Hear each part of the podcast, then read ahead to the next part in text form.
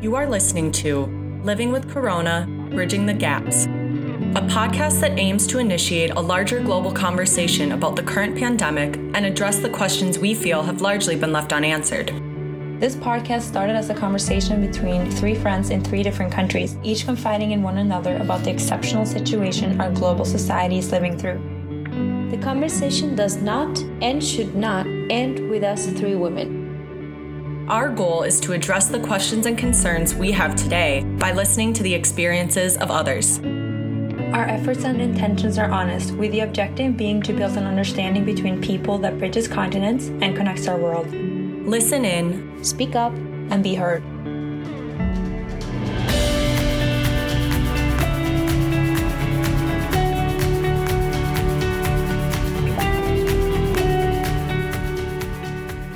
In your own words, however you might take this, what have you lost? I think that, of course, the biggest thing that I lost and that everybody lost was like my freedom. I think the biggest blow for me was actually my roommates. To lose like my family, it felt like. Well, uh, I don't want to say it was a lost year, but actually, I do feel like I've lost I will say time is, is somehow linked with opportunities. I would say I lost a lot of opportunities.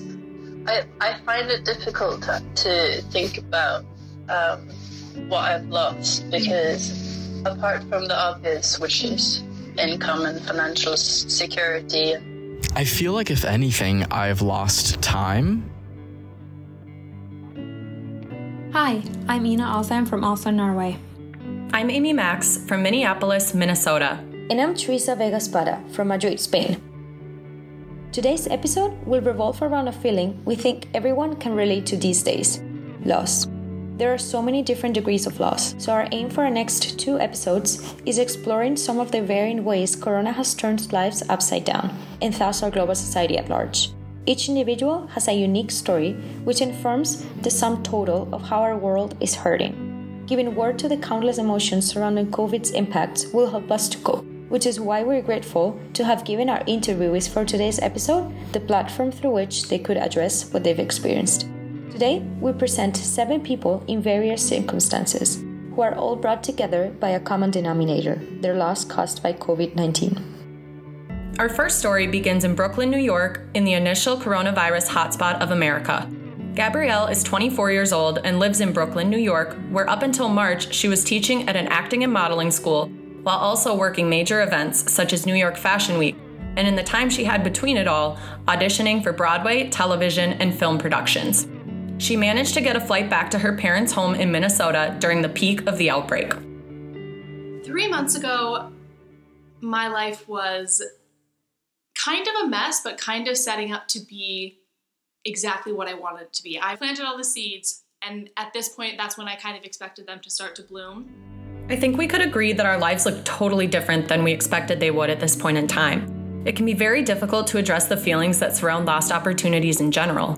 Maybe it's so difficult because it's not a fault of our own, but collateral damage from the pandemic itself.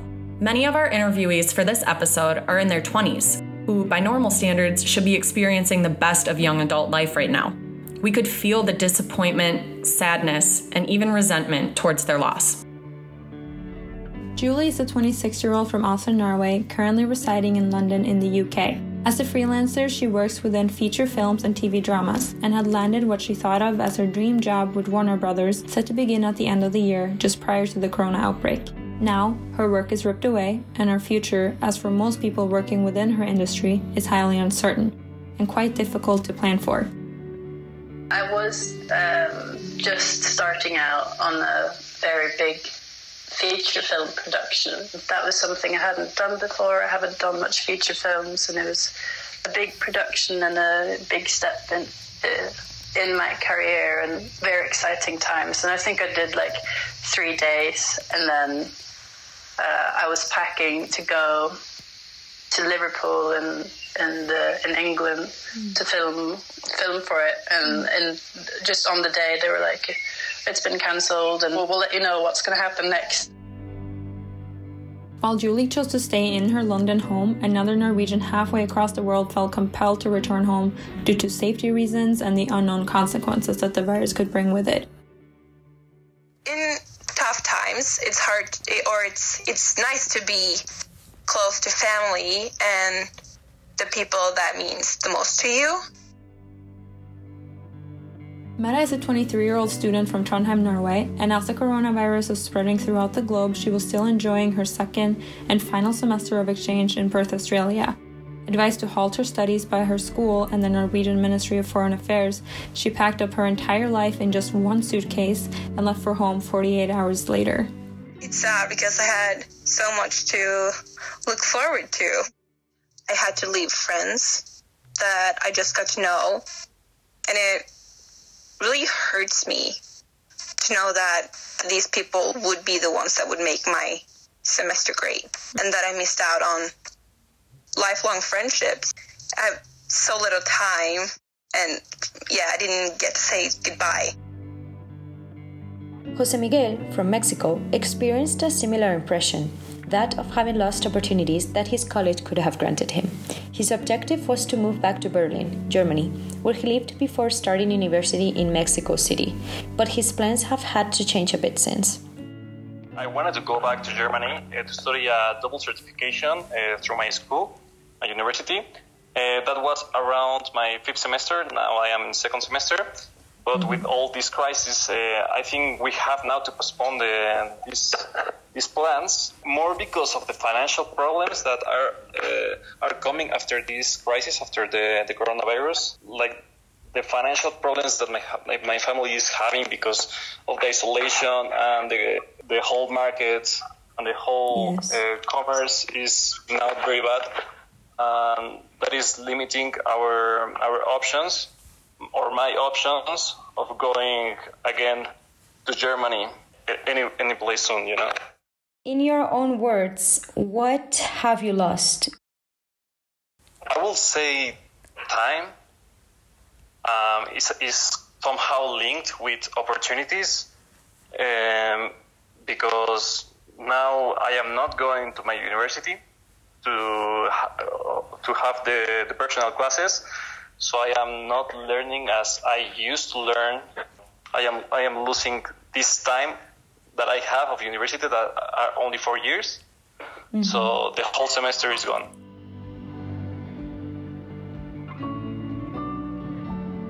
Skaya is a 24 year old who moved from Seattle, Washington to Los Angeles, California just one week before the stay at home order went into effect there.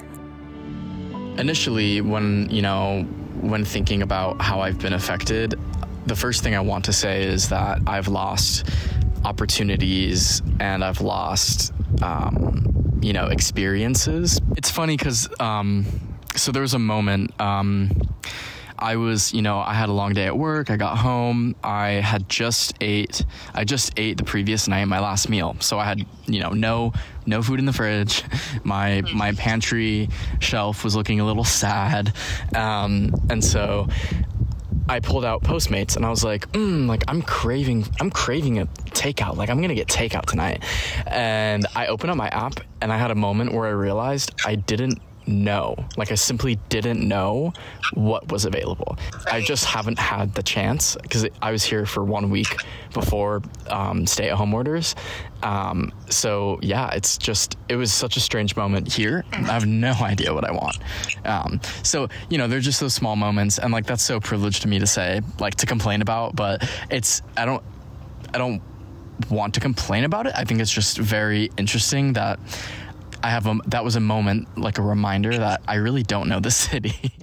Even if it is, you know, you recognize your privilege and being able to say that, it's also real. So, you know, that's the point of our podcast is to just be, you know, admitting these feelings and kind of looking introspectively and then like talking to each other to try to find that sense of sanity um, in those conflicting emotions. Two topics that continually arose among our interviewees are that of privilege and freedom. We consider them both key in order to be more conscientious, understanding, and empathetic human beings. It is undeniable that, although COVID has altered our lifestyles, our choices, and our freedoms, many of us continue to be privileged. I'm in a very good situation compared to other people, but still, I do feel myself being feeling isolated. Uh, I don't want to say it was a lost year, but actually, I do feel like I've lost kind of this most half of the year at least. Uh, but as I said, I feel so lucky because I could keep on with my studies from home, kept on studying Chinese. You realize how even in, in such a crazy situation like this, it's really never that bad as long as you have people that are important to you and love you and that you care about. It's almost uh, like very cheesy, but in, in the loss of it all, there is there has been some lovely little things mm. to, to nurture me. So I'm, I mean, I mean, I'm very privileged and fortunate in that in that sense. I feel uh, a, a, bit stressed now, as well grateful because I know that so many people have lost much more than I, that I have. All of our interviewees seem to have a very healthy and respectable perspective on their situations. Despite the chaos they have all dealt with, they have continued to remind and humble themselves through the recognition that many are worse off. Unfortunately, not everyone has taken this approach, which has led to a lot of controversy online and in public protests. I'd like to bring up a tweet regarding this that really resonated with me and has helped our conversation. Twitter user Alex Leo said, It's truly wild watching people mistake inconvenience for oppression. It is incredibly thought provoking to wonder whether, in some of these cases, it is a privilege to say that your freedoms are being violated. It seems as though people feel that they have the right to do whatever they want and cite that as their freedom. We feel entitled to have an audience and practicing our supposed freedoms, and even more so when we feel our rights are being violated. This might have been possible in the world as we knew it before Corona, but now one could argue that it poses a disregard for the common good of humanity. It's interesting this humanity trait you speak about, Ina. This is definitely a threat we have never experienced before, at least us, the youngest of this generation. Our inability to sacrifice what we consider our rights for the collective good is rooted in a profound lack of respect for public health experts and workers, governments, institutions, but ultimately and most importantly, each other. Taking care of one another should not be seen as a violation of our rights, it is rather our duty. And just because you're tired of the virus and the immense amount of conversation surrounding it, that doesn't mean that it's gone. I truly believe that we need to ask ourselves the question of just because it looks like everybody else is breaking with guidelines and sharing it with the world through social media, does that allow me to do that very same thing? And if we all have that mindset, we truly need to fathom the standards we're setting for the younger generations and society overall. This could be a learning curve in how we all exist on social media, as well as in our public lives at large. Discretion does not mean insignificance. As Ina said, we are constantly setting standards for each other, and I think it's important that we be more mindful of the impact our posts have. What sacrifice means has been a topic of contention across all sectors. The saying, all for one and one for all, has seemingly been tossed aside during a time when it's needed the most. Although this virus has evolved in dramatically different ways across each of our own countries and the world, we should make the most honest attempt at practicing empathy. You've got to see it to believe it has continued to echo in my mind as I watch the news, talk to neighbors, and scroll through social media. A disbelief in the virus itself and discrediting of those who know most about it has led to a sense of invincibility for many people. The sense has only been heightened as certain people have not immediately been, either through themselves or their loved ones, affected by COVID. If it doesn't affect me, I don't care. It's a dangerous mantra to live by, but it seems to be the song that many are saying as this pandemic drags on. Having a bit more humanity can only lead to positive results. As the concepts of privilege and freedom are intertwined, I would like to remark on Alessia's words while we're discussing this. Alessia is a 22 year old Italian who lives in Milan. She studies Chinese at the university, and like any other student, her social life, along with her schoolwork, has been limited and completely transformed. Hers is an interview which revolved around the concept of freedom. I would say that the coronavirus turned my life upside down because you know Italy was one of the most damaged countries in the world. So like back in February, I started being so scared of doing really anything, like going out, go to, going to the grocery store, or being close to people, and this made me feel so sad because you know Italians are like not like this. We all we love touching each other and stuff. I think that of course the biggest thing that I lost and that everybody lost was like my freedom I learned that freedom is a privilege, and I just became aware of it right now. It was particularly interesting to talk to Alicia since traveling to Bergamo was part of her regular getaways. She actually happened to visit on the very same day that the first corona cases were confirmed. She was able to speak of that experience and, well, it left her speechless. I remember when I was there, I was on Facebook. you know, there was some articles saying four or five cases of coronavirus have been, you know, found in Bergamo.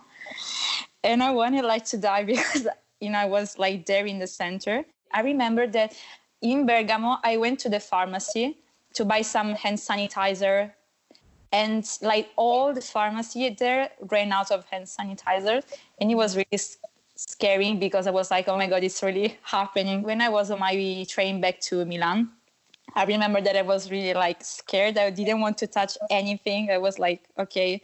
I had my scarf scarf over my nose and when i got to the milano central station i wanted to cry because there were lots of people that were trying to escape. But yeah i was very scared when i like went back to milan because i was like oh my god maybe i'm infected. I'm not sure if i'm infected or not. Maybe i should stay home for two weeks much of what Alicia spoke about reminded me of my conversation with Gabrielle. I know many people have lived a somewhat nomadic life during this pandemic due to different circumstances and pressures. While some have only had the option to shelter in place at home, others have sought refuge elsewhere. This was the case with Gabrielle, as New York City residents were encouraged to leave the city if they had another place to stay. While Alicia returned from Bergamo to Milan, others, such as Gabrielle and Mette, traveled a greater distance, with Gabrielle halfway across the United States and Mette halfway across the world. Gabrielle still pays rent for her apartment in Brooklyn while she's in Minnesota. The biggest and most obvious way that it's affected my life is that I had to come back from Brooklyn and move in with my parents for a bit. I think the biggest blow for me was actually my roommates. Um, I went through a really hard year and I live with three of my best friends. They were my best friends in college they've stuck with me through everything and they really carried me through all the tough parts and all the hard parts and um, when I asked Mette what her travel experience was like going home, she painted a clear picture. It was all rushed before. Like I ordered my flight tickets 2 days before I left and they didn't allow us to bring extra luggage on the airplane. Mm. So I had to pack down like all my life into one suitcase. I had to leave a bunch of stuff. And well, once we got to the airport, I think I traveled early enough that the travel back home wasn't really too complicated. Uh, yeah, all the luggage I went through, no delays. I didn't imagine that would happen, but the airplanes were packed. they were so full, um, but mostly of um, young Norwegian students that were told to go home. And it was it was really sad because I knew that most of the people that were on that airplane did not want to go home at all. I didn't have time to be sad or think about the situation too much. Mm. Just all happened so fast, and I did like that wave kind of hit me once I got home. Right. So it's just about um, like personal security too. You always feel feel more safe staying in your home country. Lua Santos, a Spanish student living in China, had the same occur to her. She studied Chinese language and culture in Shanghai, but in the midst of her year, she had to leave the country and for the immediate future will not be able to return. It felt kind of I was in a, on a movie. Everything seemed to be running away, that actually we were running away from mm-hmm. China, trying to come back home as soon as possible. So everything, everyone seemed that they were carrying with them everything they could. Every, mm-hmm. Everyone was wearing masks, and you could see family from families till young students like me, till I don't know old people just trying to go back home. So yeah, it was a chaos. There was no people on the streets, so that was kind of shocked because Shanghai is a really big city with a lot of people. Mm-hmm. So then seeing the streets empty was really shocked. I would say sadness, but in fact I was that shocked that I could barely feel anything, but a lot of nostalgia Mm-hmm. I missed a lot of my life there, and also the people met to who I couldn't even say goodbye because we didn't know we were not going to see each other again. What do you think these coming months were going to look like? What do you think your what do you see your future now even looking like? Say that also my next year that mm-hmm. I still don't know what is going to be with me, but uh, I'm a bit more scared about studying abroad, far okay. away from home. Mm, just in the case this corona outbreak comes back in winter or maybe a few months later. Because this experience, uh, I'm trying not to experience it again.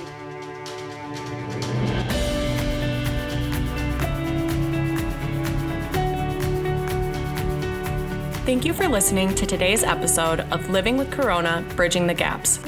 As we move through this time and try to navigate and adjust to the new normal, we invite you to join us in the conversation. Our next episode will further the focus on the theme of loss as we continue to explore ways in which the pandemic has touched our interviewees. What implications will the individual and collective loss we're currently experiencing have on our society, communities, families, and selves? we will speak with Joyce Beck, who was a psychotherapist for 32 years. Joyce is a board advisor of Peace Through Commerce, a freestanding, independent, nonprofit organization committed to creating a world of evolving consciousness and peace for all. Peace Through Commerce acted as an event partner for the Nobel Peace Prize Forum in Oslo, Norway in 2018. Joyce's storied career and interdisciplinary work will assist us in unpacking the individual and collective loss we are experiencing today not just ourselves and our interviewees, but those of you listening and all around the world. If you're intrigued by our questions and concerns, please subscribe and rate our podcast on Apple Podcasts, Spotify, or SoundCloud at Living with Corona Bridging the Gaps. Follow us on Instagram and Facebook at Living with Corona podcast, where you will find updates about our future episodes and interviewees. If you would like to share your own story with us, please send us a message on either platform. Again, that's Living with Corona podcast.